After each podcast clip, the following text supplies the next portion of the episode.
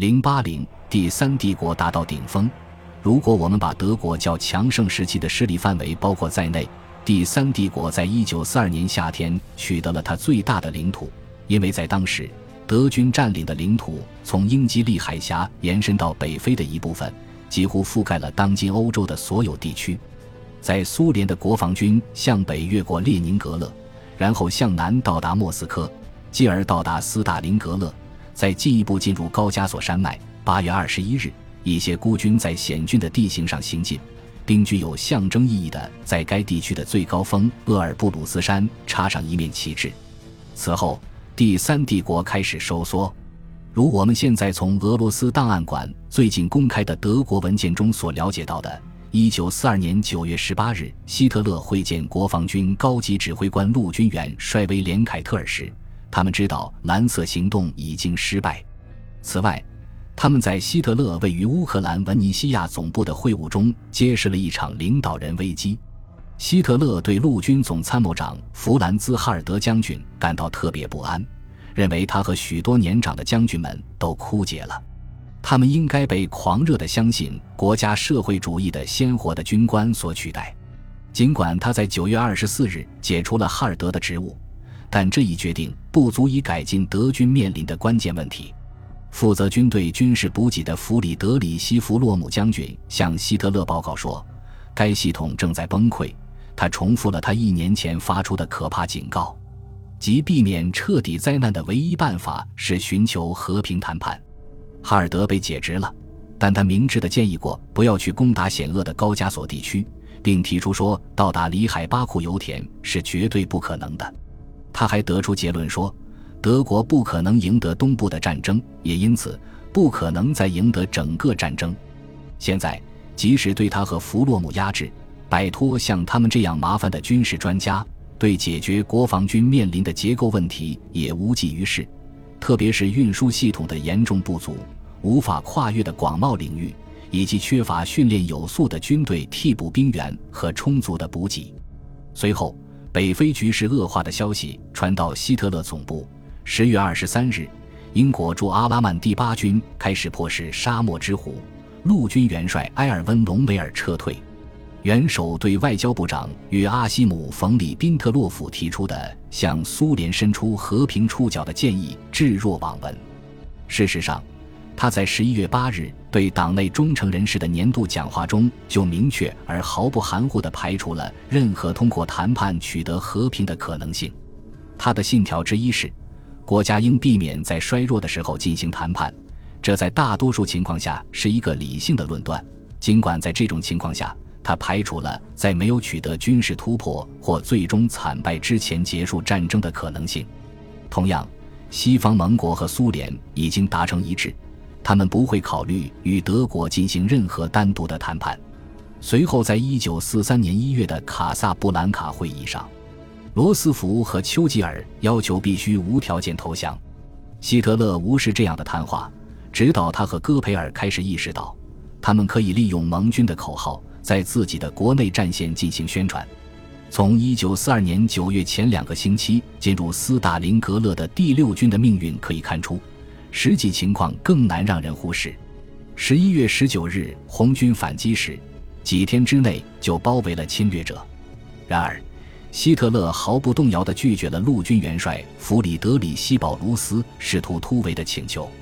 一九四三年二月二日，斯大林格勒战役结束，伤亡惨重，难以估计，至今仍有争议。历史学家通常会给出三百零零零作为被包围德国士兵的数目，其中大约一百零零零人被杀，红军俘虏九十零零零多人，其中仅六千人幸存。在这一连串的数字中，我们往往忽略了德国的盟国军队也在这里作战，并遭受了惨重的损失。这场灾难不仅仅是轴心国判断失误的问题，因为形势之所以逆转，一方面是苏联做出了牺牲，另一方面是苏联的军事武器制造超过了德国。因此，早在1942年，尽管失去了许多工厂，不得不将其他工厂迁往乌拉尔山以东。苏联仍以二一的比例在战机生产上，三一的比例在小型武器及大炮制造上，四一的比例在坦克建造上超过了德国。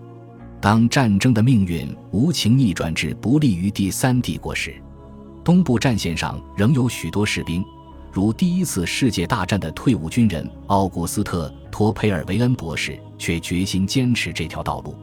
他在一九四三年一月下旬的日记中指出：“说到人，其他国家超出我们，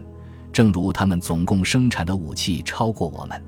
我们的信心只能建立在对国家社会主义思想的信念上。因此，逆境前期的重大失败和前途渺茫，反而使希特勒的一部分军队更加坚定地继续战斗，并越来越服膺于纳粹主义。”二月七日。这位德国的最高统帅在他的总部，对斯大林格勒刚刚所发生的事做出了一番神话般的解释。当他对召集来的帝国领导人发表讲话时，首先指责他的盟友罗马尼亚人、意大利人和匈牙利人，然后将矛头指向犹太人。后者被认为是在所有敌国发挥作用的一种推动力。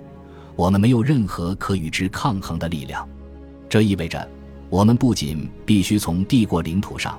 而且必须从整个欧洲消灭犹太人。事实证明，从1942年3月中旬以来，到此时他谈及犹太人，仅仅一年多的时间，约75%至80%的犹太人已经在一波超乎寻常的大规模集体屠杀中丧生。所有这些杀戮，如同把失败归咎于其他国家一样，不能改变这无法避免的军事结论。这一点甚至在国内战线上也开始显露出来。斯大林格勒的国防军战败的消息，至少根据戈培尔的说法，对德国人民有一种震惊的影响。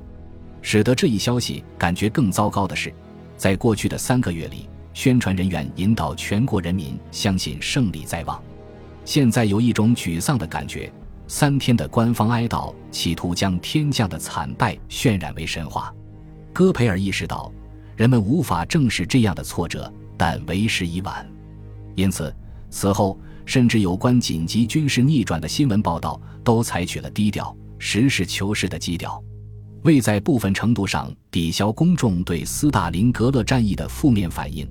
戈培尔最终获得希特勒的许可，于1943年2月18日就全面战争发表了一次重要讲话。讲话中。这位宣传部长指出了犹太人所代表的紧迫危险，并声称无论如何，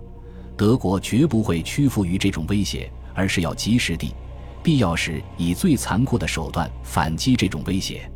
然后，他几乎是在恳求国内战线表现出与军队的团结，并肩负起同样沉重的战争负担。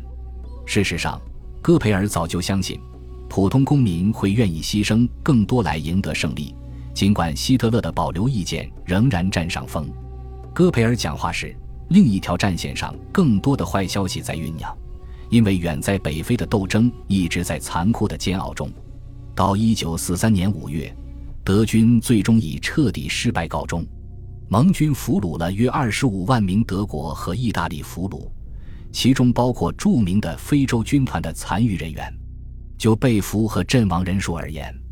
这一损失比斯大林格勒还要严重。同样在五月，由于缺乏资源，柏林不得不压缩在北大西洋的潜艇站。尽管经历了这些挫折，希特勒在一九四三年四月十五日说，他已经决定对苏联发动第三次战略进攻，七月五日展开城堡行动。然而，这一次敌方设计了一个防御工事，消耗进攻者的资源。之后，红军又进行了反击。后来一直拖到八月二十三日的库尔斯克战役。据俄方消息，红军伤亡八百六十三三百零三人，其中死亡和失踪二百五十四四百七十人。德国在七月五日至八月二十三日期间的人员损失约为十七万人，其中四十六五百人死亡或失踪。尽管德国国防军损失较小，但他能用以补充的人员却少得多。希特勒别无选择，只能在不到两周的时间内停止城堡行动。这有点讽刺，因为他在战役开始前曾宣布，库尔斯克的胜利必将是向世界发出的信号，展示出德国能战胜一切困难。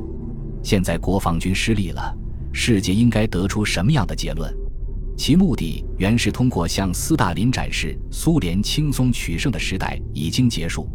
从而迫使克里姆林宫的头头寻求单独的和平，以加速瓦解敌人的非自然政治联盟。但这一努力彻底失败了。更糟糕的是，据沃尔特·瓦利蒙特将军在费勒的战地指挥部报告，经过艰难集结的德国军队是现存最重要的后备力量。现在他们多数情况下受创，只剩下残余力量。他补充道：“这次失败不仅仅是一场失败的战斗，他把主动权交给了俄国人，直至战争结束，我们也未能将之夺回。”之后，希特勒和他的将军们都没有想出别的宏伟战略，相反，取而代之的是，他们用一种狂热的意志对抗来自四面八方的攻击，保卫自己的大陆要塞。更为渺茫的希望是，如果战争继续下去，盟国之间明显的政治分歧将无情地导致他们的联盟解体。德国或许能够与一方或另一方合作。恭喜你又听完三集，欢迎点赞、留言、关注主播，主页有更多精彩内容。